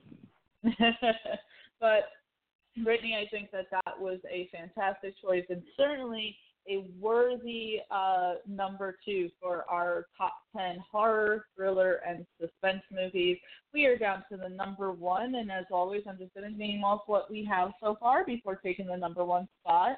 Um, so for number ten, we have Zodiac. For number nine, we have twenty-eight Days Later. For number eight, we have World War Z. For number seven, we have American Psycho. For number six, we have Red Eye. For number five, we have the two thousand seventeen version of It. For number four, we have Black Swan. Number three is Purge Anarchy. Number two is Silence of the Lambs. And I'm going to hit the number one spot. And I am going to pick one of the creepiest movies that I have seen, one of the best psychological thrillers, and certainly one of the best of Jake Gyllenhaal's career, and it's going to be Nightcrawler. Now, Brittany, tell me before I get into anything, have you seen Nightcrawler? I have not, but I looked it up the other day. I can't remember what I read about it, but I knew I was watching you and I think A J talking about it after watching Spider-Man and how great it was, but I have not personally seen it. So if you ever, so in Spider-Man Far From Home, which I guess spoilers if you haven't seen it, but it's been around, it's been out for a little while, so you should see it anyway. The type of like creepiness that Mysterio like hits is nothing compared to what Jake Gyllenhaal hits in Nightcrawler. First of all, he lost a shit ton of weight, so he looks like creepy as hell because his like cheeks and everything are all hollowed out. But he pretty much plays this like un- unnerving guy who starts um, filming uh, crimes, right, so that he could sell them to news stations to make money off of it. And he always, like, prides himself as being, like, the first one to the scene. Well, after a while in the movie, he starts committing these crimes so that he can be the first one to get, like, the exclusive, like, video footage that, like, no other reporter can get because he's, like, that up close. Like, he gets, like, so close, you know, and he's, like, showing dead bodies where, like, others don't. And it's, like, the police are kind of just uh, like saying that he can't do that, but it's just so creepy. Like his character in general is so unnerving because he like somehow like gets his way, right? Because the whole thing is that like it starts off with him stealing from like say a construction site, and he steals this stuff, and then he goes back, you know, and tries to like sell it back to like this scrapyard and like, you know, asking for a job and shit like that. And, you know, that's pretty much, like, how he is the whole entire movie. It's just that, like, he somehow finds a way to, like, weave himself into these, like, situations, even if people don't necessarily really want him there. And he ends up in this, like, relationship kind of with this woman at the news station because he keeps giving her, like, these really great exclusive videos. But, like, even though it seems like she's kind of in charge, you realize that he has, like, a complete, like, hold on the situation to the point where, like, there's a scene where he's just so creepy that you could, like, see the fear kind of on her face where she's, like, looking at him almost like this is a dangerous man here, but he's like grinning all the time, and it's so Ooh. It's like so unnerving and just like insane. It's just like then what he kind of goes um you know the the, the length that he goes to for the best uh the best footage, you know, it's just it's just crazy. Like I know that I'm doing probably a horrible job describing it, but, like, any movie that you've seen Jake Gyllenhaal kind of have this, like, really creepy, unhinged personality in, such as Mysterio, is, like, times that by ten in Nightcrawler. It is one of his best films and just absolutely worth a watch because I just don't think that – and he's great. He's a fantastic actor in so much. I had at least like three movies, which we could talk about in our honorable mentions, that had him in it, but I don't think that he was any more insane than he was in this movie. No, it sounds terrifying. It gives me almost like, I, I know you might laugh, but it almost gives me like O G Spider-Man vibes of like how he would take pictures of him as Spider-Man and he was always getting the exclusives. And yeah, like in the, to, it's very like that. Point, but to the point that he's literally causing like accidents and everything yeah. to get these exclusives.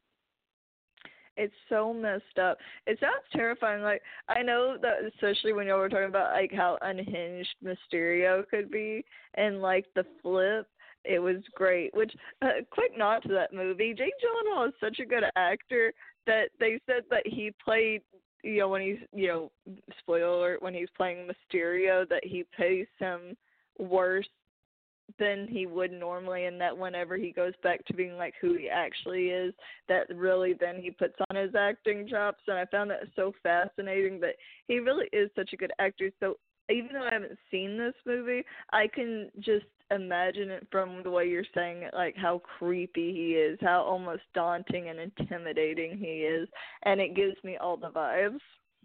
No, seriously, like the whole movie is just creepy. I, that's all I can like really describe it as. It's just creepy. It's a thriller. Um, whenever you're watching it, you always have this thought process that like something doesn't feel right, you know? Like, that's how it is. And then I'll just never forget, like, the scene where he's speaking with the woman who's kind of in charge at the news station. And, again, she's, like, older than him. And it seems like, you know, she's in charge the whole time. But then there's, like, this one scene where it's, like, she's terrified of him. And, like, realizing, like, you know, how dangerous this guy is and how, you know, like, he gets what he wants pretty much, like, all the time. And if you don't give him what he wants, then you know, you should be scared. You may end up on one of his pictures. Exactly, exactly. So to me, and I know that I did a terrible job describing it, I may have to watch this at some point today, but I I have not felt like there was a Jake Gyllenhaal movie that was as creepy as Nightcrawler, and I thought that if we're talking about suspense, we have to definitely mention it there. Like, I remember um, on Netflix maybe a few months ago, I forgot when it came out, when Velvet Buzzsaw um, was released, and that also stars Jake Gyllenhaal. And I said that it had like a slight, a slight um, Nightcrawler vibe to it. And I remember saying that, and I believe it was Kanan who was like, don't ever compare this to Nightcrawler. It could never compare to Nightcrawler.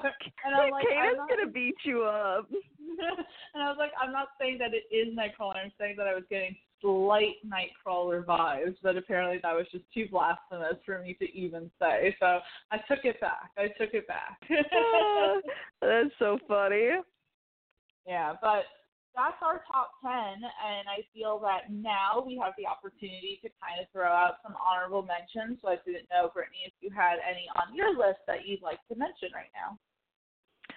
Um, I'm trying to think.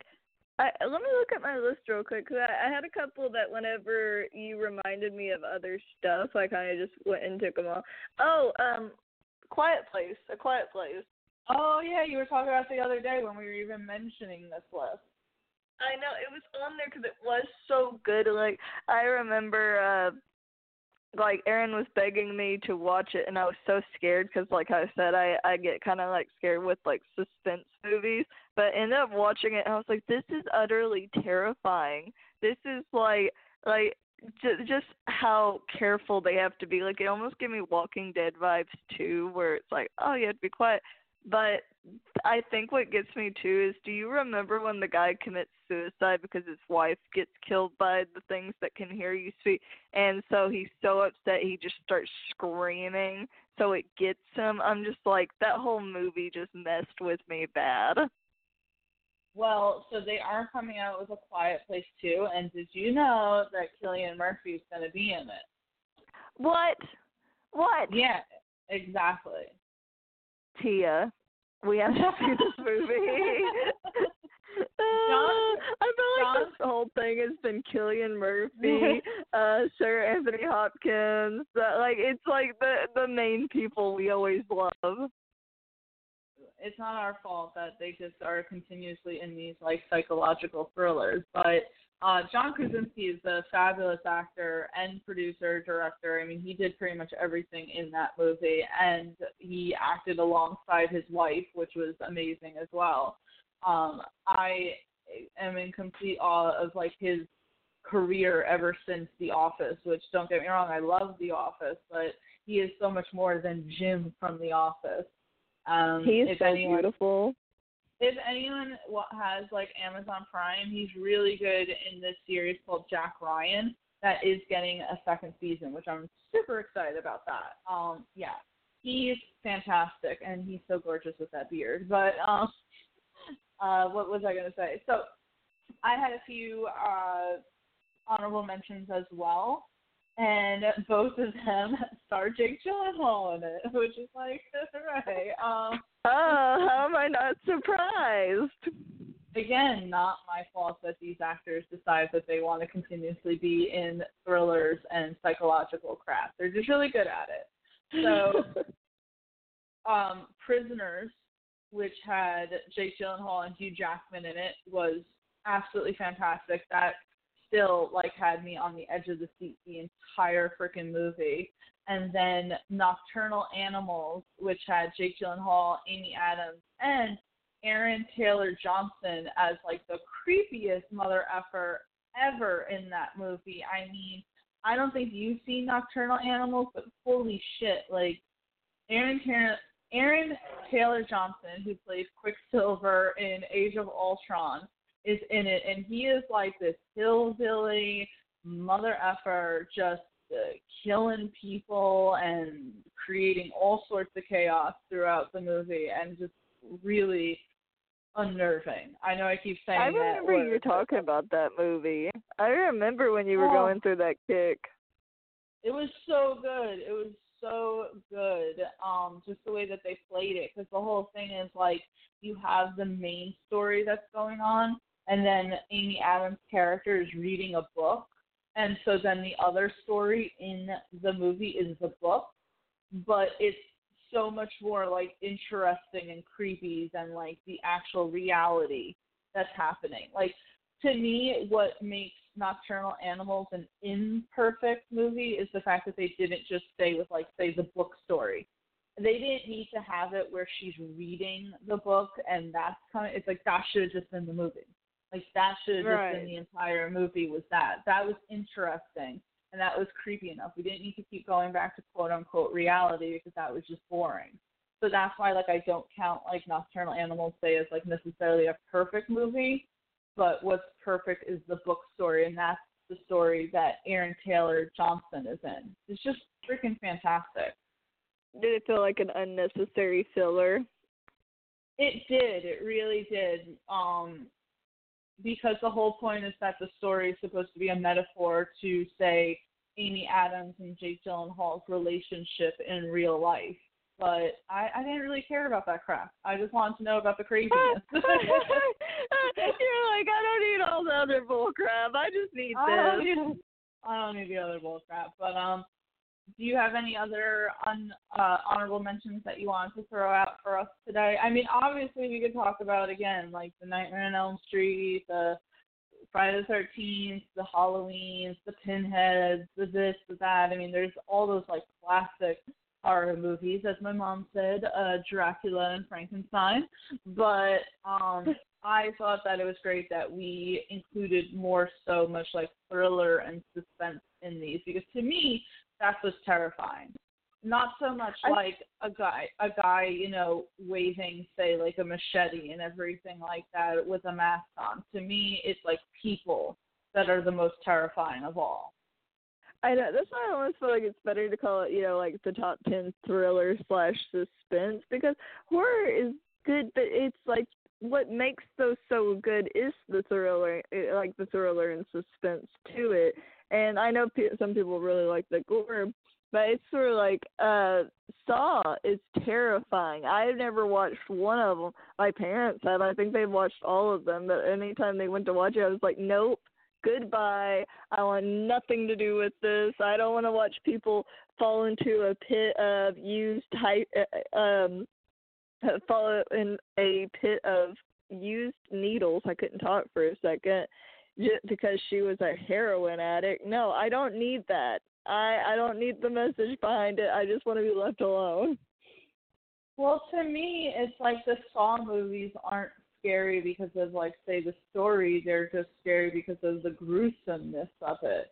Um, but then at that point, you're just essentially watching, like, gore porn, pretty much. Um, yeah. I think I saw, I, like, saw one of the Saws, and I don't know which one it was, but whichever one it was is that this girl had to literally, like, stick her hand into a jar of acid to get a key to fucking, like, unlock this thing that pretty much was going to rip open her rib cage. So it's just all, like, terrible, or, like, this girl who, like, literally, like, froze to death because, like, she was in this uh, room that was, like, below zero degrees, and these spritzers kept, like, spraying, like, water onto her, so just, like, froze her to death. But to me, I'm like, that's just torture as, like, a form of porn almost. Like, I don't know if I'm, like, you know, completely out of Yeah, no, I get that, you. But, like, but, you know, there's some sick fuck out there that's watching that, getting off on it, and I'm like, that's not scary to me. Like, scary is like some of the stuff that we mentioned, you know, because that's like what's terrifying for like a human being to look at another human being and not even consider them as human beings. Because it's why, like, my parents were always confused with me. They're like, oh, you don't like the paranormal stuff, but you'll watch the serial killer stuff of stuff that can actually happen to you. Because I think what scares me the most is when you go to bed at night and you go, man, you know, I live in a nice neighborhood. That n- never happened. I'm like, yeah, all those other people didn't expect to get murdered either. Well, that's the thing. Never think that way, because you never know. Someone's listening to this and they're like, wow, this conversation went dark really bad. Right, right. You know what? That's just how it goes. We are talking about real-life commentary here. All right, guys? No, I can't watch this paranormal. I, I can't watch this Paranormal Activity movies. They like that's just too freaky to me. I'm like, I, I don't know. I, I I don't like the thought of something being able to hurt me and me not being able to defend myself. Because right? like a the killer, whole... you can hide. They're human. They bleed. But if I got a ghost after me that can touch me, but my fist is gonna go through them, I'm gonna lose my freaking mind. And then also you're like, is my house haunted? Like, is there going to be some ghost that's going to come after me? The plates are going to start flying and shit. And it's like, why do you have such a problem? What did I ever do to you, ghost? Oh, my God. I don't, don't want to do, like, a ten-step ritual to be able to get rid of it. I don't know why. That just reminded me of the scene in Thor Ragnarok when Korg is like, piss off, ghost. I love that part. The only, like, paranormal shit is, I guess, you can almost consider, say, like, Stranger Things a little paranormal um, with yes. also, like, monsters and shit, and that's just such a good freaking show. I have it on in the background on mute right now. Oh, my gosh. She's just like, she's like, you know what, I need my uh, Jim Hopper. Jim Hopper. Uh, I need my Jim Hopper say? kick. I said, I need yeah, my Jim, Jim Hopper kick. You need oh, them. Man. But, Brittany, I think that we did a really awesome job today. I think that we tackled some really good movies that hopefully other people who are listening will agree with us. And if you don't, then... No, I'm joking. It's okay. You have your opinion. You know, like, I was like, oh, you're going to go into this, blah, blah, blah, blah. No, you're good. We feel you. You're good. You're good. Um, Brittany... Tell us where we can find you and what you're up to next. Uh, so you can find me at Instagram and Twitter under the same handle of Brittany underscore Heagle because I'm real original. Uh, you can follow me there. I'll update whenever I'm doing things to let you know, hey, I'm going to be doing this, but you can always Normally, unless something crazy happens, you can find me on this podcast on Sundays in the morning. And when I'm able to, Geeks Against the Grain, because I like talking to people and forcing them to listen to me. I'm pretty sure that's your description in our About section on Geek Vibes Nation. But... And since we have time, I can actually run through everything. You can always find us at geek vibes nation dot com. Um, we are on Spotify, Red Circle, Apple, and iTunes. Is it called? I don't even have, like, an iPhone or anything, and I've never had any, like, Apple products. So that probably sounded really weird. You can find us on Apple. It's like it's iTunes, Tia, but you can find us there anyway. You're such an Android user. You're like, oh, what, what's that, this called? I literally will say that the only Apple product I have ever owned in my life is when the original iPod Nano came out back when I was in high school, like over ten years ago, and they were just oh. available. It, and they were just available in the colors black or white, and it went up from two gigabytes to four gigabytes. So that's telling Ooh, you, yeah, that's so much so, space. I know. and like and. and I remember afterwards is when they came out with all the colored ones, and I was like, oh, it's the colored ones, but then I got so frustrated with them because you couldn't transfer your music, whatever. I'm not going to get into it before, like, Apple shuts down this, like, podcast or something, but you can find us on all of those that we mentioned, Stitcher, uh, if I didn't say it, Spotify. Brittany, we have our own top ten on Spotify right now, which is awesome. We're on iTunes, on Red Circle, on Stitcher. Awesome. That sounded like the freaking reindeers from Santa Claus. On the, the, on the, I, I want to be Rudolph. Yeah, your nose is red enough for that. No. Oh, whoa, rude, rude. No, it's so funny. I was with uh, Kelly yesterday, and she was getting tan, and her nose was getting a little red, and I was just like, but then I looked at myself in the mirror today, and I am like a freaking apple right now. So, but, um, but so, you know, we have the top ten that we do every Sundays. We have Geek Vibes Live coming at you a little later on today. We're going to be doing Geeks Against the Grain at some point. Then on Mondays, you have Dane's Mondays Suck. Uh, we got Full Court Press and W W E Talk and all of that stuff. So make sure that you're into sports and you're into basketball and all that. You go to geek vibes nation dot com to see what's available. You take a look. Um, we have plenty of awesome top tens. Um, not sure what our Geeks Against the Grain uh, subject is going to be, but it's going to be cool. We got Geek Vibes Live coming up later with Juwan, Nick, um, and all those great people. And you can find me on Twitter, uh, Tia Savie, and that's both Twitter and Instagram. Make sure you check all that out. I'm uh, the content writer for Geek Vibes Nation as well as the host, as you know, of the Top ten. So it has been awesome being with you guys this morning, and I'd love to know what you think your Top ten horror, thriller, and suspense movies are. Brittany, thank you for being here with me today, and I hope you have a good rest of your day. Thank you, and you have a great day, too. Bye, everyone. Same time, same back channel.